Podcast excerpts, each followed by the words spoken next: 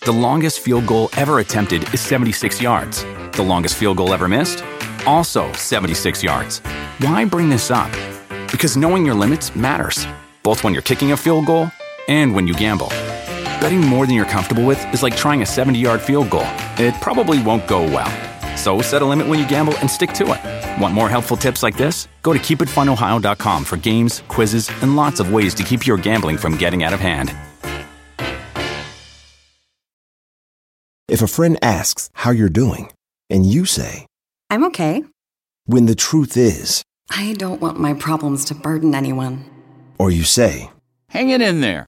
because, If I ask for help, they'll just think I'm weak.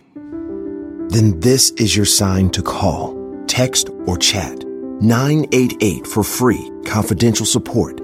Anytime. You don't have to hide how you feel.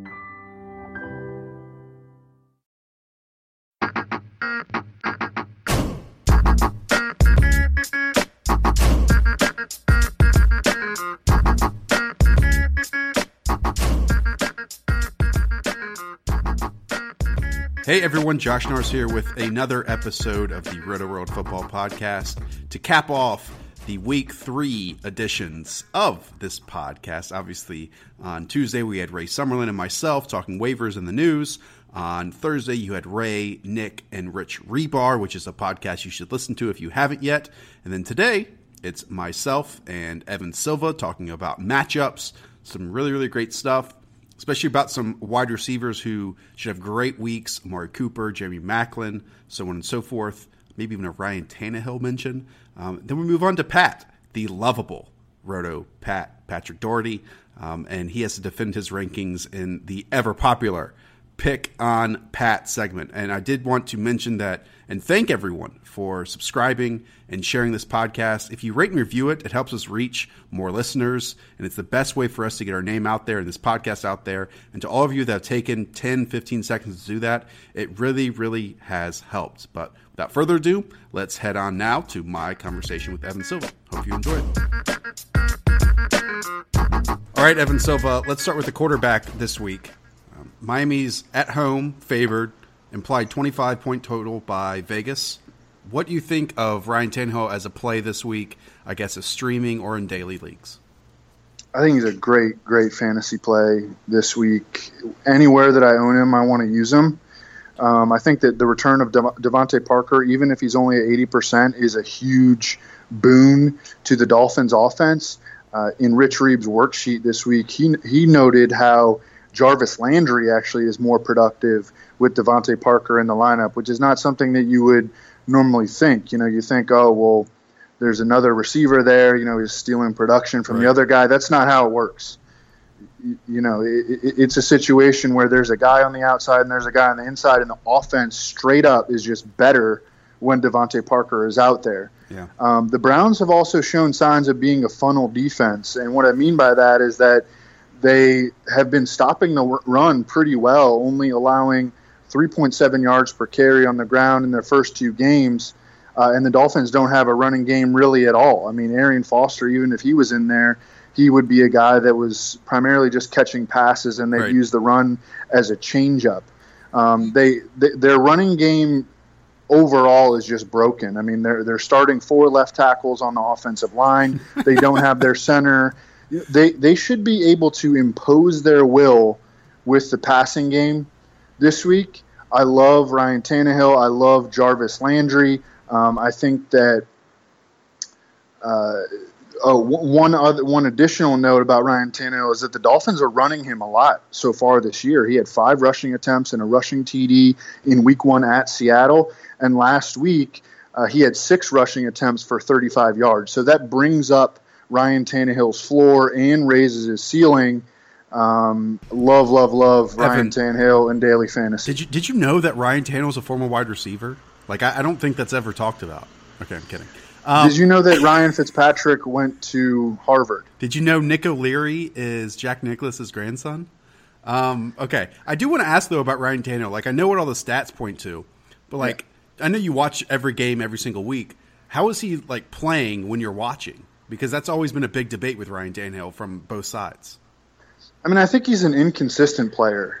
Uh, but they really got rolling in the second half against New England. And I know that if you just look at the, the box score, the game cast, it looks like that you know they were just piling up stats in garbage time mode. But the Dolphins made that game close. They they can't. I mean, I think that if it would have gone to overtime, they would have won the game. They wound up losing by seven. Tannehill was just white hot in the second half of the game. Patriots just don't have that much pass rush, pass rush, but neither do the Browns. Um, I, I, think that Ryan Tannehill is is playing with more confidence. He started the season with two really really rough spots at Seattle and at New England. Yeah. And I think that going back home now against a weak pass defense who does a reasonable job of stopping the run. I mean, they, are favored by nine and a half points, and right. they don't have a running game. Josh. So that means that even late in the game, to to you know try to put the Browns away, they're not going to be able to put it in, in a big running back's belly and let him kill the clock. They're going to have to keep throwing to Jarvis Landry and DeVante Parker, and and Ryan Tannehill should be racking up stats all game, regardless of the flow of the game. And to add another Lord Reeb stat, um, Miami has trailed for 91% of their offensive snaps this season, which is pretty kooky. Um, let's move on to Stefon Diggs. Obviously, breakout campaign on what was that Monday Night Football? Um, yep, it was one of those. Uh, Sunday night. Sunday Night Football. All the days kind of run together now, Evan. Um, Stefon Diggs, more Reeves stuff. 55% of Minnesota's receiving yards this year in terms of a market share, and 40% of your receptions. But he's going up against Carolina Panthers and away, a, a uh, road dog in this case. So, what do you think about Stefon Diggs this week against Carolina? So, a lot of things are going to change with the Vikings offense minus Adrian Peterson. And they are going to become a more pass oriented offense. Number one, they lost AP, but number two, they haven't been able to run block at all. Uh, every single one of their offensive linemen has a negative run blocking grade from Pro Football Focus. They uh, are averaging 1.9 yards per carry and you could say, oh, you know, well, Adrian Peterson was done. First of all, I, I don't think that he was done necessarily. I think that he had no room to run and he was being hit in the backfield consistently. Yeah. Um, so, and I don't think that the Vikings are going to go to Carolina and be able to run the football right on the Panthers. And they're they're going to generate offense, even if it's not a lot of offense. They're going to generate offense somehow, and Stefon Diggs is going to be the focal point of the Vikings offense. I mean, he is in a spot right now, Josh, where he could finish like top five in the NFL in targets. I love it. And I mean, just a ninth round. Evan, we talked about him all summer, right? I, I know. I you remember we we talked about how people were going to sour on him when the Vikings lost Teddy Bridgewater. I mean, Correct. his ADP immediately dropped by like three rounds. Correct. I got him in the ninth round in almost every league that I was in. That that's that's awesome, dude. Do not trade him away. Do not sell him high. Hold on to him. Use him this week in DFS. I looked up his price on FanDuel. You know, he's leading the NFL in receiving yards by like 60, and he's the wide receiver 42 wow. on FanDuel this week. And and I'll say this, as much what, what we as, call what we call that, Josh, is a free square. and and again, a lot of people talked about the Panthers corners this offseason because there's no more mm-hmm. Josh Norman. I'll say that the Panthers' safeties have played worse in the corners, so I wouldn't be surprised if we see a deep play from Stefon Diggs, obviously in this game as well. Um, yeah, and, and he's been used. He's been running around so much. Like he's playing forty percent of his snaps in the slot, where he's yeah. going to draw Robert McClain. I mean, St- Stefon Diggs looks uncoverable right now. I mean, he he's his game is reaching another level, and, and then when he and then he usually gets his snaps outside against left corners where he will draw James Bradberry, who I know has played pretty well, but he's still a second round rookie Correct. out of Samford. And I'm going to bet on Stefon Diggs over James Brad- Bradberry 10 times out of 10. Yeah, uh, Diggs is turning into one of my bigger misses as of late. But I mean, the NFL missed on him too, right? He was a fifth round pick. So yep. So you can feel better about yourself. Can, yeah. If, if, the NFL gets it wrong, so do I. Uh, Amari Cooper. Let's move on to him, Evan. Um, along the, each podcast during the off season, we discussed that how we were kind of hesitant about Amari Cooper because he doesn't get end zone targets. Um, but I know mm-hmm. you've been super impressed with how he started his season these first two games. Well, he had zero targets inside the opposing 10 yard line last year. Uh, he has two so far. I still like when you actually watch the game. I still feel like Derek Carr is not looking at him when they're in scoring position. I mean, he's looking at Seth Roberts. He's looking at Walford, He's looking at Crabtree. Crabtree caught the game-winning two-point conversion in Week One. Had a two-yard touchdown last week. Um, but it's there on the stat sheet that that Crabtree or that Mike that Amari Cooper has two targets inside the 10-yard line. So that's good news. Uh, I think that people will not be super excited about Amari Cooper because one thing happened in last week's game that took a monster play hmm. off the board. Uh, he Amari Cooper got open over the middle, made this just. I mean, his acceleration in the open field was godlike. I mean, just outrunning every single defensive back yeah. in the Falcons, um, you know, secondary. Uh, but the touchdown was called back because uh, Desmond Trufant pushed him out of bounds. So he loses this like 60 yard TD that would have taken his stat line from, you know, 570 or whatever it was to six, you know, 130 and a touchdown, yeah. which would have had everybody excited, would have made his salary in daily fantasy that much bigger. I think he blows it up against the Titans, who gave up 7 103 to Stefon Diggs in week one and gave up 8 118 to Marvin Jones in week two. Hmm. Uh, and the Titans are also a little bit of a funnel defense, led by Jurrell Casey. They have played really stout run defense in their first uh, two games. And I think that Amari Cooper, these teams played in week 12 last year, and Amari Cooper went seven for 115. I right. think he has a bigger game than that this week. I, I think that Amari Cooper is going to have a, potentially special season. I think it begins in week three. And if you get rid of those short Latavius touchdowns, then he hasn't done much. And, and maybe some of that opens up for, for Amari. I mean, Oakland has scored a touchdown on 36% of their drives, which leads the NFL.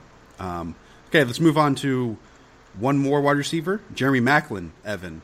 Um, kind of Mr. Consistent as wide receiver two over the last few years. Uh, this week, he's at home against the Jets.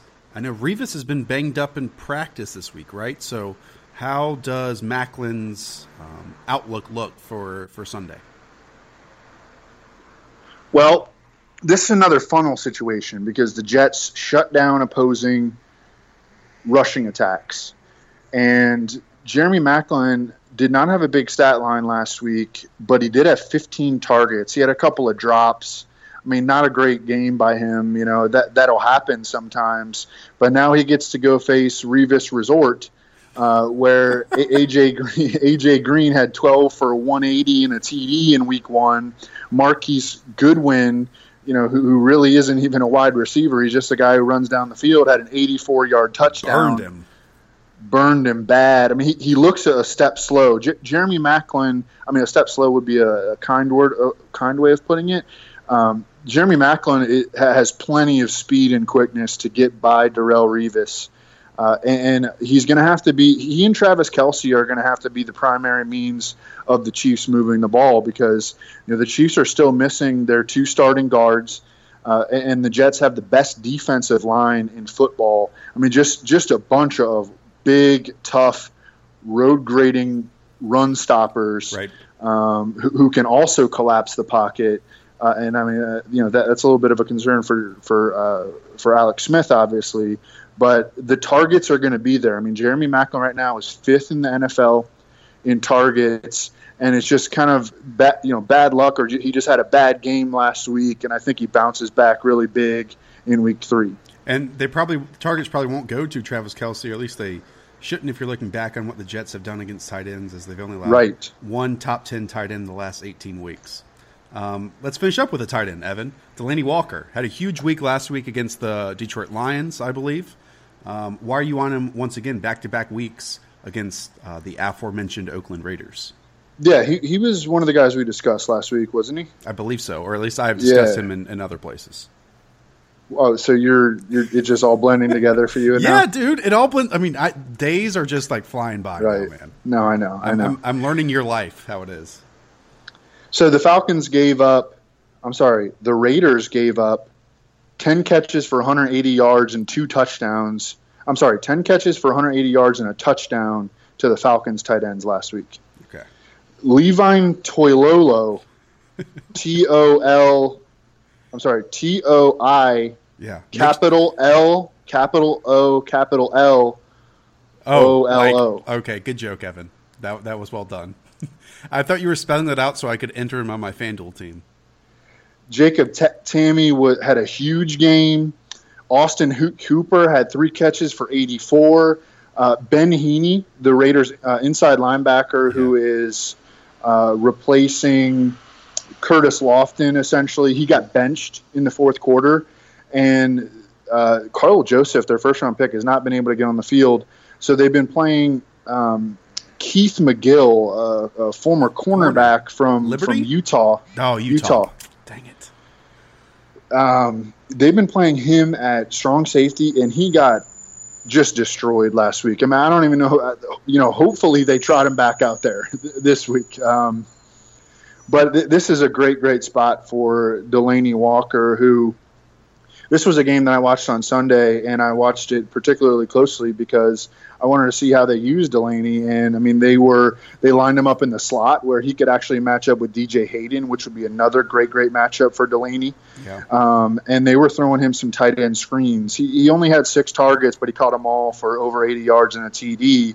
And I know that he was, you know, he, he, he he's he's a guy coming off a big week, but it's okay to keep riding a, a guy, you know, especially in daily fantasy. I think that Delanie Walker has another big, big game.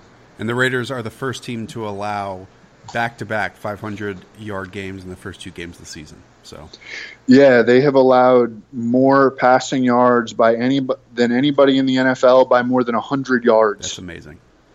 And it's supposed to be like a rebuilt Raiders defense too. That's kind of funny. I know. Um, they, they just they can't get any pressure with their front four. Right. You know they have the issues in the middle of the field. Right. Uh, they already they've already had to bench two of their starters, Sean Smith and Ben Heaney. I mean, it, it's been a really disappointing start for the Raiders. I, I still think that they have enough talent to come around later in the season, but right now we're going to be attacking them. And once again, you can all check out uh, Evan's matchup column or matchups column on rotoworld.com, both obviously for the weekend and Monday night, and, and really covers everything. It's a, it's a lot of words there, Evan, isn't it? Um, so, man, Yeah. thanks so much. I'll talk to you next week. All right. And now let's transition over to Patrick Doherty with rankings that he has on rotoworld.com right now. And he obviously upstate, updates them with injuries and any news that happens throughout Sunday, almost up until kickoff. So check those out and check out this interview right now with Pat. All right, the award winning segment, Pick on Pat, is back for its second installment. Pat, after the success we had last week, um, people have been just been commenting and raving about my 15 minute discussion with you every single week. How do you feel about that?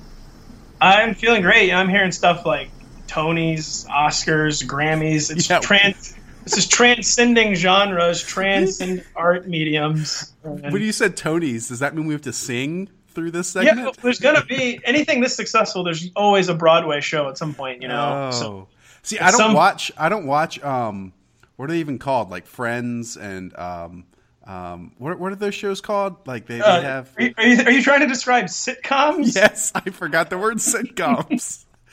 Isn't there like always like one um um uh, like like theater episode in terms of uh, musical theater? Like like I know Yeah, that's a, that's a very and- tried and true sitcom trope. Yes, uh, you gotta. And they're always like the least favorite episode. They're the ones that they take out of syndication. Got it. Like, oh yeah, no one wants to watch the singing episode. You know, 1997, David Schwimmer singing about Bill Clinton. We Pat, we should do that in week 17 since everyone's like championship is done. Are you secretly a song and dance man? I, wouldn't be that surprised. sing. I cannot sing at all. Um, Well, I didn't ask if you could sing, but I maybe played I played Santa Claus in my fourth grade play, and I did a rap. I feel like secretly you probably harbor song and dance man. Uh, like that's just something you aspire towards. Yes, you caught me. Like when when I need to hype myself up, I listen to Oklahoma. No, you listen to the Music Man. Yeah. Yes, all those Fiddler on the Roof, all those. Um, Anyways. I, I have a story about a musical that I'll share with you sometime. Anyways, uh, okay, let's let's get into pick on Pat. Um, let's start with Marcus Mariota. You know, a lot of people think that he's going to have a great week against the Raiders, that um, this is the matchup to play him. In fact, both quarterbacks who go up against the Raiders in the first two weeks have been quarterback twos. But, Pat, as always, you have Marcus Mariota as quarterback 15. Yeah, you know, I need to double check the stats. You know, I know the Raiders have allowed, I think it's 4,200 passing yards through oh, the first weeks. Close. But, you're, you're rounding but, up. yeah, a little bit. Yeah, exactly. But, you know, I don't think the Raiders defense is as bad as it's looked. And, you know, there's obviously a very plus matchup as you laid out with very straightforward statistics. It's just Marcus Mariota just he hasn't been that kind of player yet. You know, right. I think in his career, he's got four games where he has more than two touchdowns. And this year, you know, playing in a very conservative offense, only has four total scores, only has six rushing attempts. You know, I thought part of the exotic smash mouth was going to be kind of unleashing the dual threat, but as was the case last year, we're not seeing it at the rate we expected. And just, I'm still this kind of improvement mode with Marcus Mariota, where you know he had a great matchup in the Lions, and he didn't he didn't face plant, but he didn't exactly explode either. And I just kind of have reached believe it when I see it territory with Mariota. Yeah, and they didn't really open up that offense until like the final series. Like I hate this offense that they're running. I, I know it's so constraining. Like it's constraining him. And and well, you know, open up an exotic smash mouth is an oxymoron. You know, yes. Like this is supposed to be like seals slamming into each other. You know, there's nothing pretty about this. Do you, do you know what else is an oxymoron? Successful malarkey is another one. Um, let, us move on to another uh, matchup that people are going for, and that's Melvin Gordon III taking over as, I guess, the lead back in San Diego as running back seven. So, um, well, you have him as running back seven. Excuse me. Let, let's talk about one his matchup, but two, because we bring up Melvin Gordon, Pat, we have to bring up Dexter McCluster. I know, boy. We have I to. know. I know. I've got to say, I think you know, I won't lay claim to many accomplishments, but I think me, maybe more than anyone else in the football world, I think I did more than anyone else to make Dexter McCluster a meme. Uh, I'm not sure. I would say so. I'm not sure how I feel about that. They, that's one of my tombstone accomplishments is memifying Dexter McCluster. Uh, you know, I'd be lying if I felt great about having Melvin Gordon as the number seven overall running back this right. week. I'm cer- certainly not alone in that. You know, uh, one of the a very haunting sentence I wrote this summer was I'm surprised no one's tweeted at me yet. I'm sure it's coming. But in my one-liner rankings for Melvin Gordon, I wrote, "Except for everything, comma, there's a lot to like."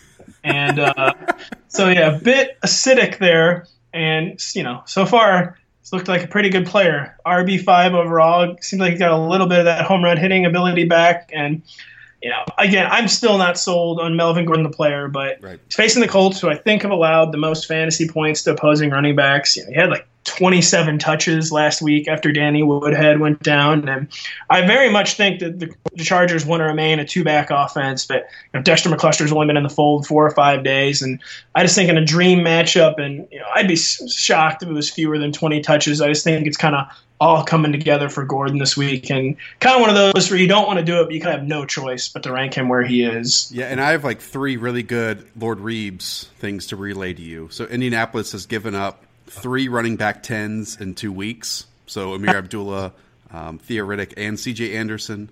Um, last week, Melvin Gordon the third was San Diego's first 100 yard rusher in 22 games, as you mentioned, on a ton of on a ton of carries.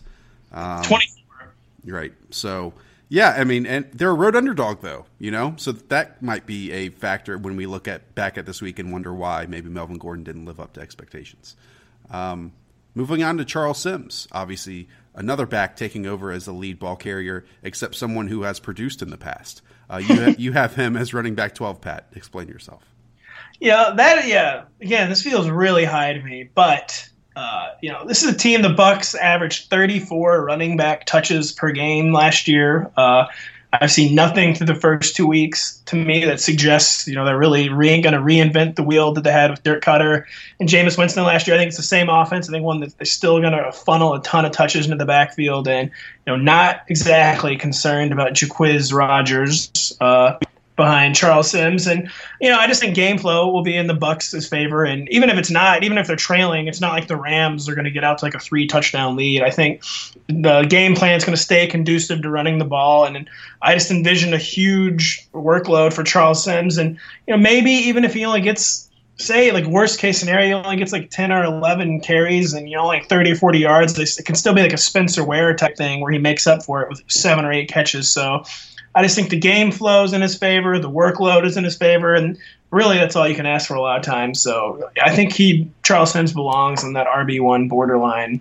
And Tampa's a home favorite uh, over the LA Rams in that game. Travis Benjamin, Pat, you have him as wide receiver 18. Um, obviously has gone off in the absence of Keenan Allen, especially last week against the Jaguars with Philip Rivers.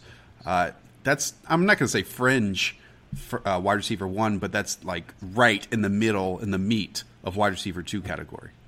Yes, and yeah, you know, not sure how. You know, again, this kind of thing where I'm not sure. You know, I, I don't like feel like I love it. I just feel like the facts kind of dictate it. Where you know he's a huge big he's a huge play threat right. who's locked into volume and he's been hyper efficient so far. He's caught 13 of 14 targets and you know he has experience kind of being the guy and he was you know really kind of one of the most surprising players in football last year to the Browns quarterback situation just kind of fell apart and yeah, he's just you know he's playing one of the best quarterbacks in the modern era in a game that I think will be you know pretty high scoring and you know his outlook could change a little bit if Vontae Davis returns. Uh, mm-hmm. Right now, mm-hmm. does not look like Vontae Davis is going to play.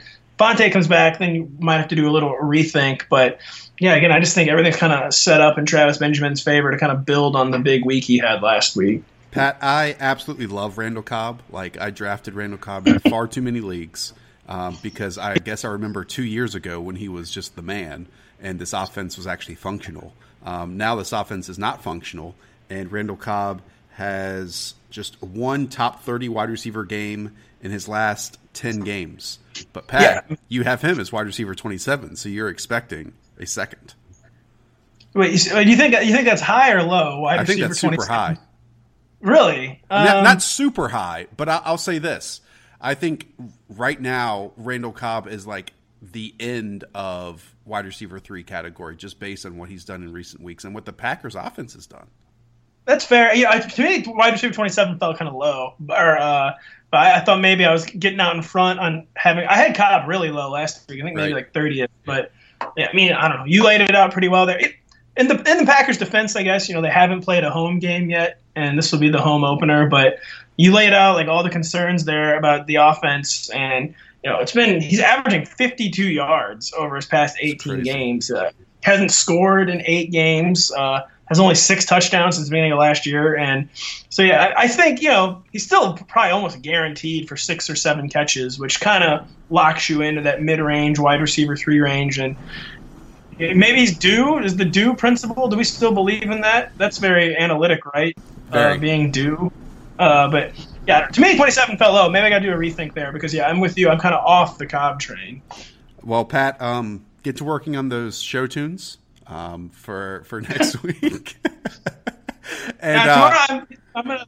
I'm alerting our higher ups tomorrow. I'm taking a leave of absence to write you a, a play. Uh, okay, okay, I'll act it out. Do all the voices. Um, you can all find Pat's rankings obviously on rotoworld.com. They're up now. They're updated until Sunday. Pat's always working throughout the weekend. At least I think so. Um, so, Pat, talk to you next week, my man. Later, Josh. Again, thanks so much for listening, and thank you for rating and reviewing and subscribing iTunes, Stitcher, wherever you do it. Again, it helps us out, takes 30 seconds. I really, really do appreciate it. Um, and until next time, really, until Tuesday, I'll talk to you all soon.